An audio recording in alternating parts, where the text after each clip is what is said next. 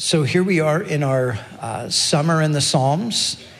And as I have uh, previously said, we're in, in some ways, we're going through these Psalms somewhat randomly, but not really, because we're uh, seeking the Lord for, for direction you know, and, and for guidance you know, as we go through. So we've done the first Psalm.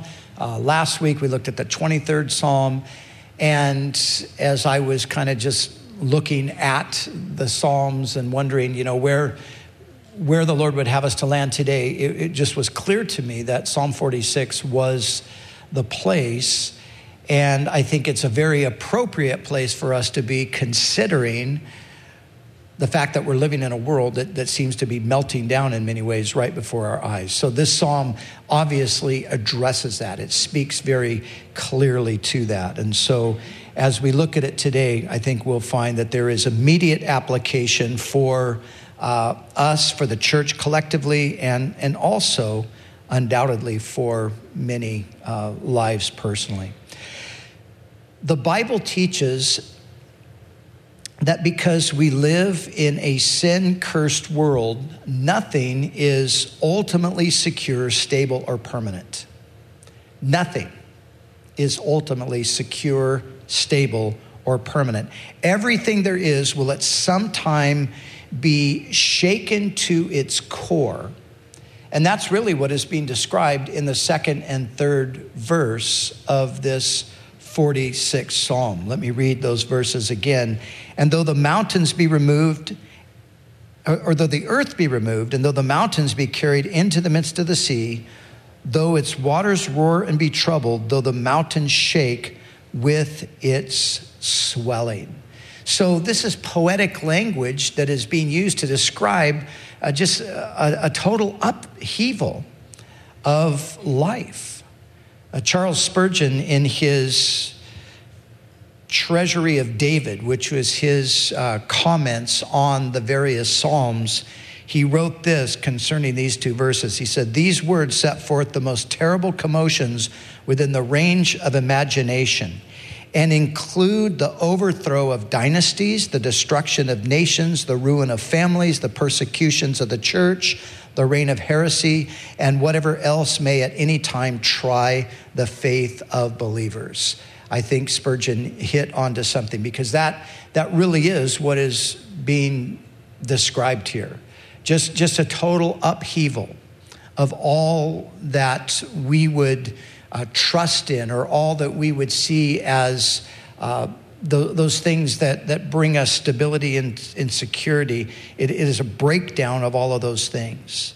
Since we all will, at some time or another, find ourselves in the midst of either social upheaval or personal upheaval, where it seems that the very earth under our feet is being uh, shaken completely, even, even though we might find ourselves in that kind of a place the word here in this psalm is we're not to lose heart over that. And it's to the truths that we find in this 46th psalm that we need to fix our uh, focus on when we find that we might be in a place like that, whether it's in, in a larger context, uh, socially, or our own personal lives. And so there, there are basically three things in this psalm that I want to have us consider today. And the first one is the opening statement of the psalm, reminding us of this very important reality God is our refuge and strength, a very present help in time of trouble. This word is to God's people. And of course, as God's people, we're not exempted from trouble, are we? We're going to go through difficulties. We're going to go through hardship. We're going to, in many cases, we're going to experience um, very trying circumstances. But what we need to remember is that in the midst of all of that, we have God as our refuge and our strength. So, the description, like I said in verses two and three, is uh, the description of everything kind of melting down. And when everything melts down, what are you going to trust in? What will then be your refuge? Where will you find strength? Well, for the believer, God is our refuge and strength, and He is a very present help in a time of trouble. God is a present help in the time of trouble. And, and listen, those who are in trouble and call out to Him, they are the ones who know this the best. Sometimes when you say something like, well, you know, God is a very present help in time of trouble, people respond and say, okay, well, where was God when this thing happened or when that thing happened? But it's interesting that it's quite often it's, it's the, the onlooker who's saying that while the person who's experienced the tragedy is testifying, yes, God is a very present help in time of trouble.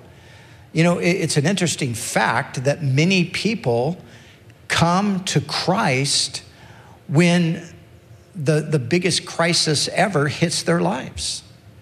Other people are standing standing, like I said, at a distance looking on, saying, How could God allow this? And where was God when this happened? And the person right in the midst of it is saying, Oh, I called out to the Lord and He met me and He saved me and He delivered me and He gave me hope.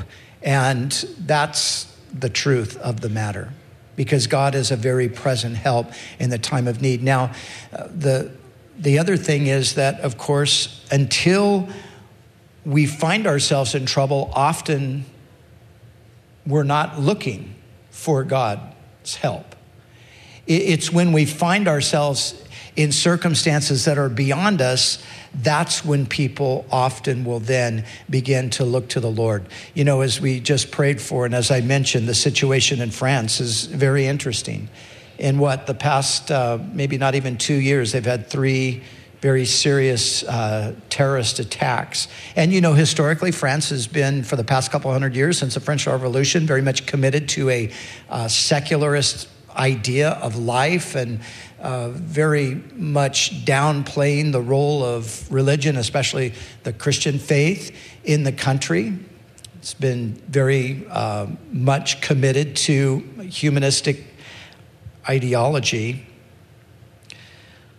But you know, right now, many French people are asking serious questions about what in the world is going on. Many French people right now are beginning to consider, maybe for the first time, that perhaps there's an answer uh, found in God.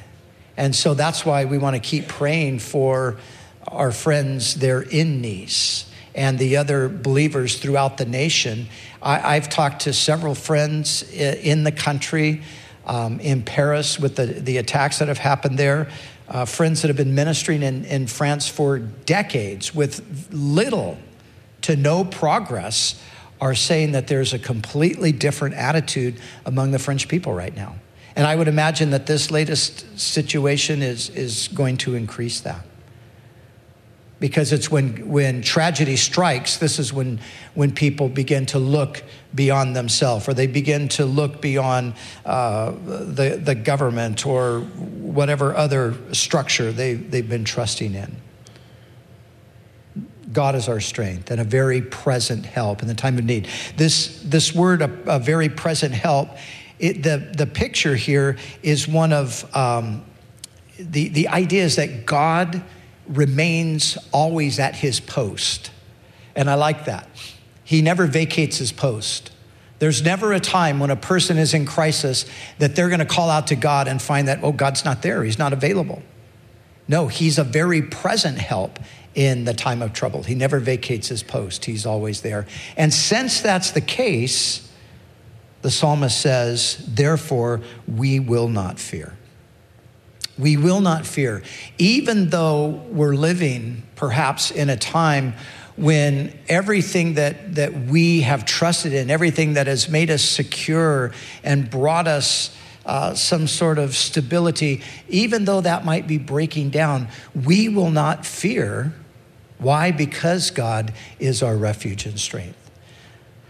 There's a big temptation when things start falling apart around us, whether it's in our own personal lives or whether it's you know beyond us. There's, there's a big temptation toward fear at these times, isn't there? There's a big temptation toward uh, anxiety when we consider these things. I know that I struggle at times with that. I'm not so much worried about myself, but I have grandchildren and I think about them. And I think about the world that they're living in. I think about the potential world that they're inheriting. And I think, oh Lord, and I, I find that there's a, there's a temptation toward fear over that. And so, like anybody else, I have to come back and I have to remember these great truths. God is our refuge and our strength. And so we will not be afraid. We will not fear because that is the case. And not only do we not fear, but verses four and five tell us that even in the midst of these things, we can experience gladness and we can be refreshed by the presence of the Lord, and we can be filled up from his river of grace. Look at verse 4 there is a river. Now, notice this is following on the, the tales of the description of the, of the meltdown of, of society. So, this is what's happening. The, the, the earth is removed, the mountains are carried into the midst of the sea, but simultaneously, there is a river. There is a river whose streams shall make glad the city of God, the holy place of the tabernacle of the Most High. God is in the midst of her, she shall not be moved. Now, the, the psalm itself is speaking ultimately of what's going to happen at the end of time and how God's going to overthrow the kingdoms of this world. He's going to bring war to an end permanently. He's going to set up his kingdom. So the, the, the final context of the psalm is the, the return of Christ and the setting up of the kingdom. But it also obviously has application throughout the long centuries that would come between the writing of the psalm and the establishing of the kingdom. So we can find application in verses four and five for us today, the church because the city of God, the tabernacle of the place of the Most High, and so forth, uh, you could say that this is a description of the church. The church is the place presently where the Spirit dwells, the holy place of the tabernacle of the Most High, tabernacle, temple, it's the same thing. We're told in the New Testament that we, the church, are the temple of the living God. So here's what the psalmist is saying.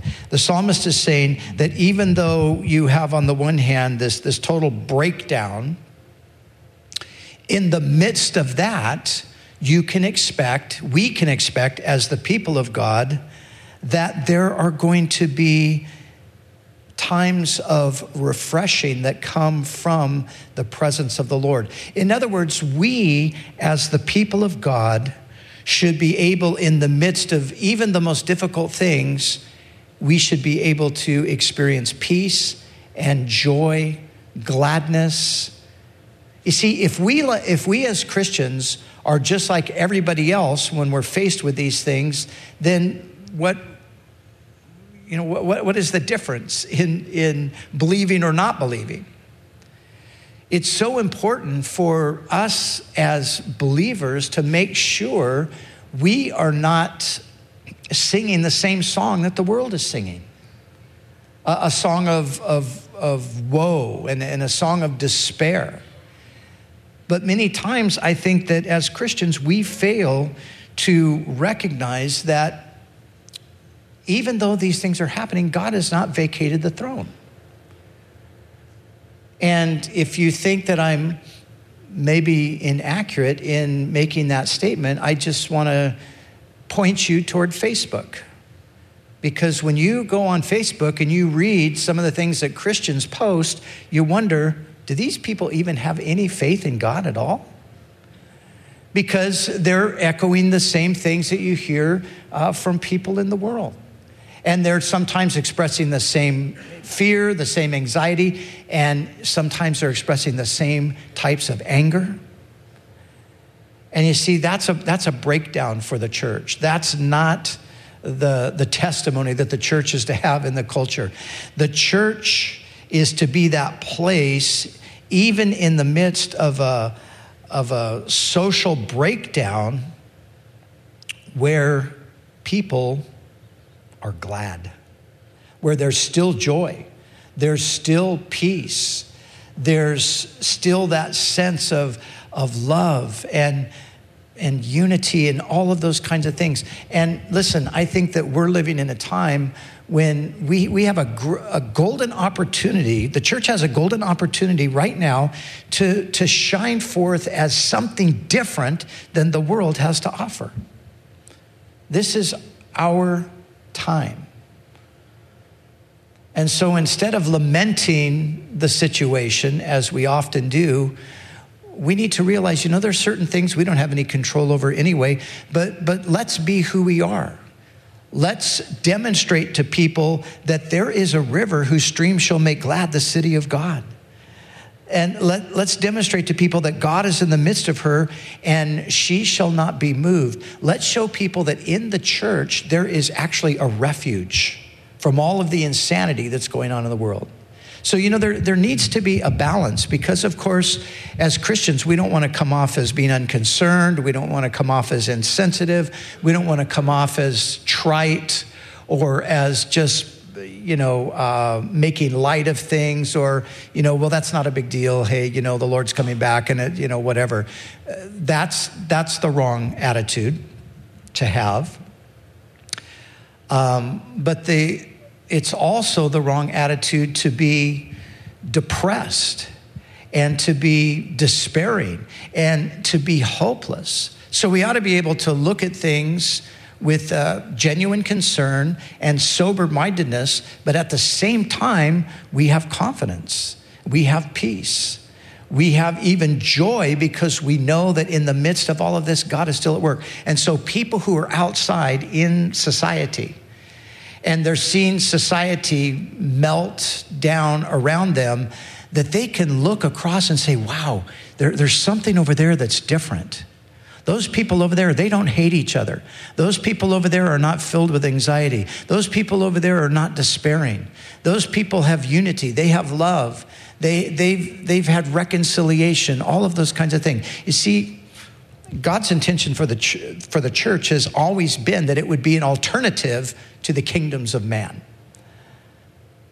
But we lose sight of that. And sometimes we get kind of sucked up into the whole thing where, in some cases, you, it's hard to distinguish the church from the kingdoms of men. That's what happens when we get too closely aligned with, with political parties and things like that.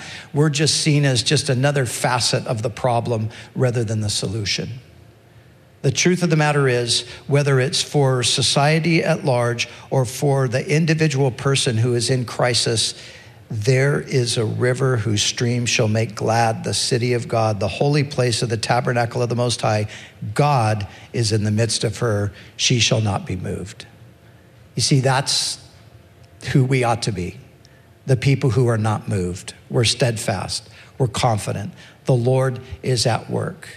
We're concerned, we're sober minded, we weep with those who weep, but at the same time, we don't go to that extreme where we embrace uh, a, a, despairing attitude or uh, a hopelessness. We, we have confidence that God is working. And as I said, even though this is, is prophetic of, of the end, it has its application for the church today. Now, verse 7 says, The Lord of hosts is with us, the God of Jacob is our refuge. And verse 11 repeats that. And I want to come back to that in a moment, but that's an important thing that will tie everything together. But before we do that, verse 10 is a key verse here. And so, verses 8 come, behold the works of the Lord who has made desolations in the earth. He makes wars to cease to the end of the earth. He breaks the bow, cuts the spear in two. He burns the chariot in the fire. Be still and know that I am God. I will be exalted among the nations. I will be exalted in the earth. Again, this is what the Lord speaks to anyone, whether it's, again, a collective body of people or to an individual person who find themselves in the, in the midst of, of whatever kind of breakdown it is, God says, Be still. In other words, the Lord is saying, Calm down, relax. The Lord is saying, Trust me, be still and know that I am God. You know, sometimes the problem is that we forget that God is God. And we forget that God is in control. And we forget that God will be exalted among the nations. He will be exalted in the earth. And guess what? He will do that in His own way, not in the way we think that He ought to. And this is where I have to confess that I have my biggest struggle at times. Because I want to be God for a day because I got all kinds of great plans about how we could fix all of these different things, whether they're my own personal issues that need to be fixed, or things across the nation that need to be fixed, or international things that need to be fixed. And it's easy to lose sight of the fact that God is God, that He is sovereign, that He's working all things according to the counsel of His will, that He knows what He's doing. But that's exactly what He's telling us in verse 10. He says, Be still and know that I am God. And, and the emphasis is on I am God, not you. We're not God, we're not in control. And we're not able to, to direct things the way that we think they should go. Only God is able to do that. Now, being still and knowing that He is God means that we have to sometimes stop and sit back and refocus, recalibrate. We've got to go back to God's Word and get that perspective of the fact that He is on the throne. Now, listen, you will not have that perspective if you spend more time watching CNN than you spend reading God's Word. Now, obviously, we all want to stay informed. We all want to know what's going on in the world. That's right, legitimate. We, we should do that. But I find that way too often we, as God's people, are focusing on the wrong thing. We're focusing on what's happening in the world or on what's not happening the way that we think it should be happening. The Lord is saying, Look, and I'm paraphrasing here, but you know, God's saying, Look, I'm God. I'll, don't worry about it. I will be exalted among the nations, I will be exalted in the earth. You need to just be still. You just need to calm down.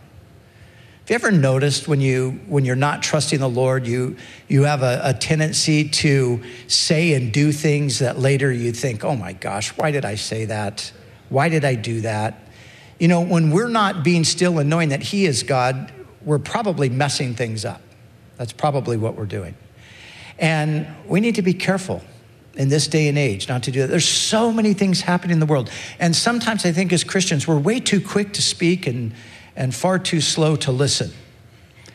And, and maybe sometimes it would be better to just withhold our opinion or just to, to give it some time before we weigh in on something before we come in and we think that, well, we've got the answer and we know the solution.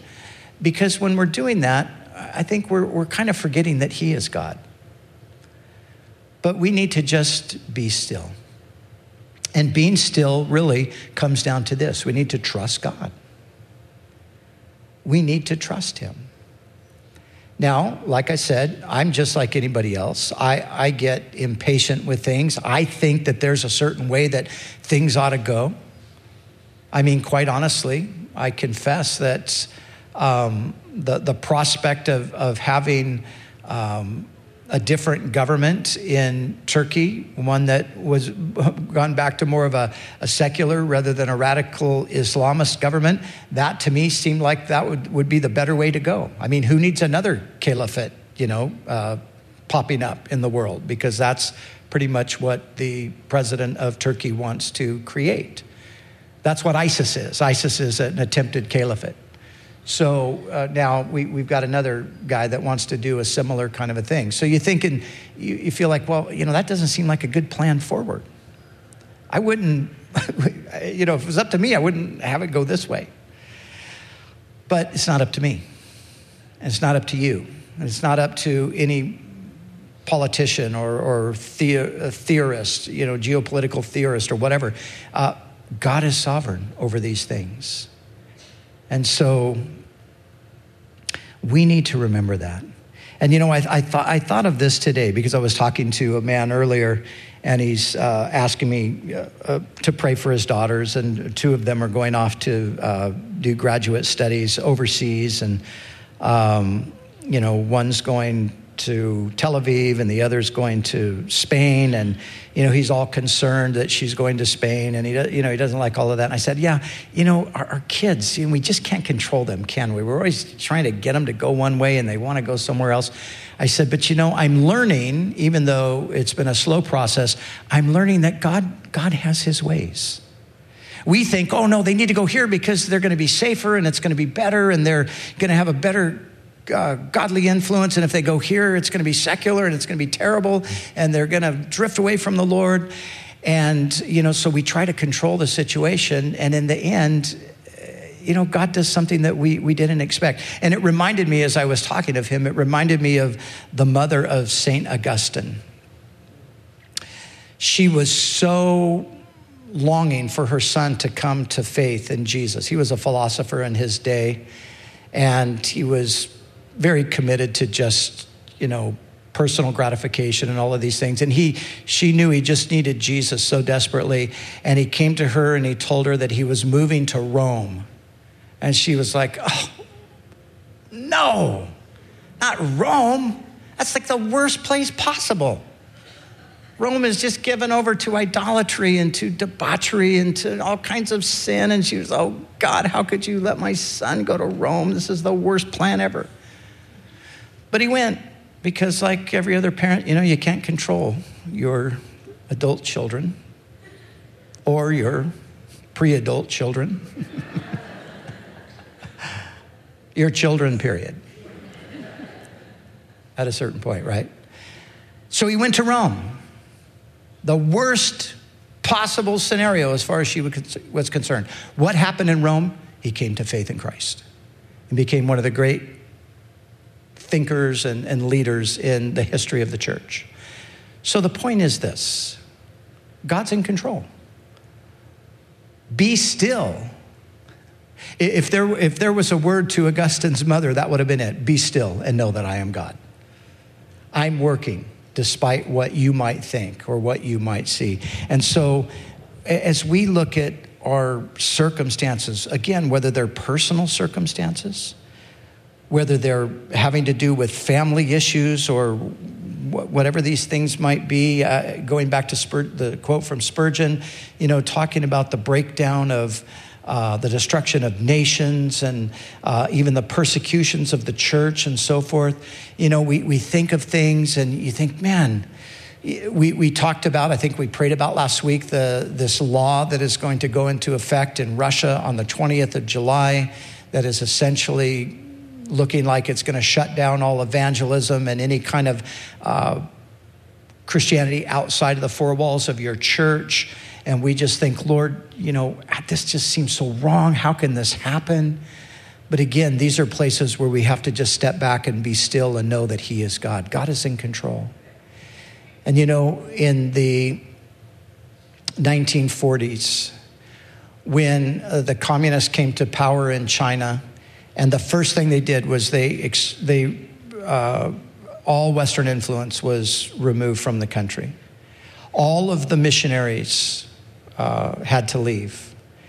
And the missionaries that were leaving at the time, they thought this is the, the darkest day in all of history for, for the Chinese people. This is the worst possible scenario that, that we would be driven out of the country. We're not done. The gospel work is just barely, you know, getting on its feet. And they just, they couldn't imagine that any good thing would come out of that. But you know, now, many, many years later, people realize that it was through that that God raised up the, the Chinese Christians. And they went from a number of about 600,000 Christians at the time of the Communist Revolution to over 100 million Christians today. They never believed that that could happen. And there were missionaries, I've read the biographies, there were missionaries that were so despondent, they were so depressed, they were so sure that somehow God had made a mistake. How could He let this happen? Surely the church will never survive without us being there. But not only did it survive, it, uh, it, it thrived in so many ways. So, all of that to say, be still know that He is God. And God will be exalted among the nations. He will be exalted in the earth, and there's nothing that can stop that. And we just need to rest in that fact. And then as we come to the final verse, again, a repeat of verse 7 the Lord of hosts is with us, the God of Jacob is our refuge. And here we have two different perspectives on God. The one is he's the Lord of hosts. Now, the Lord of hosts, when we find that, that uh, terminology used in reference to God, what it's talking about is his sovereign rule over all things, his dominion over all of the, the multitudes of things. So sometimes the host is referring to, uh, the host of heaven refers to the stars the planets, the universe itself. He's the Lord of hosts. He's the, he's the ruler over all these things. Now, scientists tell us that there are be, between 300 to 400 billion stars in the Milky Way galaxy. 300 to 400 billion in one galaxy. They say there are billions of galaxies. Whether that's true or not, I don't know. But the Bible says that God calls all the stars by name. They're all in submission to him. So when we read the Lord of hosts, that's what we're talking about, his greatness. As a matter of fact, the song that we sang this morning, uh, At My Request, the God of angel armies, that's the same idea. The armies of angels, that would be another place where host is, is used or in reference to the army of angels. So when we look at the Lord of hosts, we're talking about the one who's sovereign over all things. The Lord of hosts is with us. But then the God of Jacob. Jacob is just an individual, sinful, weak, helpless man. But the Lord of hosts and the God of Jacob are the same person. So the glory is this the one who rules the heavens, the God of angel armies, is a friend of mine. that, Jacob could have written that song because that's what's being expressed in this text. And listen, you can take Jacob's name right out of there and you can put your name in there. The Lord of hosts is the God of Brian. I'll use my name because I like that. But you can put your name right there too, because it's true. The Lord of hosts is your God.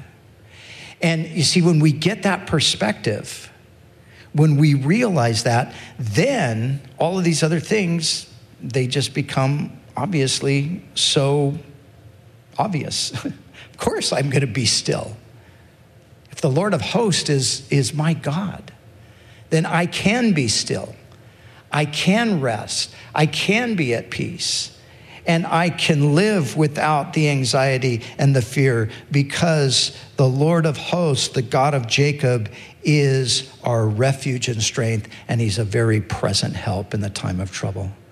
You see, this was a thing that we see with the God of Jacob. He's a present help. He came down to help this one person.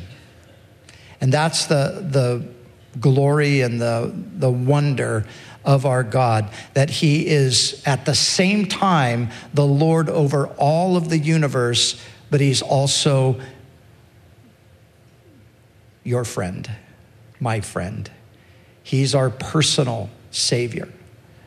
And that is the most comforting news that we could ever hear or embrace. The Lord of hosts is the God of Jacob. And may that be the thing that strengthens us as we continue to walk through life and as we continue to face the challenges that life inevitably brings, as we continue to live in a world that seems bent on its own destruction, as we move closer and closer to the return of Christ. And we know from the scripture that things will get worse before they get better. That's the that's the way the, the Bible lays it out. But nevertheless, the Lord of hosts is with us. The God of Jacob is our refuge. Lord, we thank you that that is true. And we, by faith, we lay hold of that today. And Lord, I pray for any here today who are in the middle of a personal crisis, in their lives, in their family, maybe in their health, maybe in their um, finances, whatever it might be that just brings great anguish and, and grief and hardship and worry and all those things into a person's life. Lord, may we know today, personally, that you are with us. Lord, help us to not de- neglect uh, the river of grace that you have available to us. Help us to remember, Lord, that you are with us. Help us to be still. Help us to know that you are God. That's, Lord, our prayer today. Lord, I pray for anyone that's with us today who has not yet surrendered their life to Jesus Christ. I pray that you would draw them to yourself. Thank you, Lord, that you are God, that you will be exalted among the nations, you will be exalted in the earth. Lord, we long for that day. Our hearts just cry out, Lord Jesus, come quickly. But Lord, as we move toward that end, strengthen us, and may we truly be the salt of the earth and the light of the world as your people, as your church. And may many be drawn when they see a people whose God is the Lord. That's our prayer. Amen.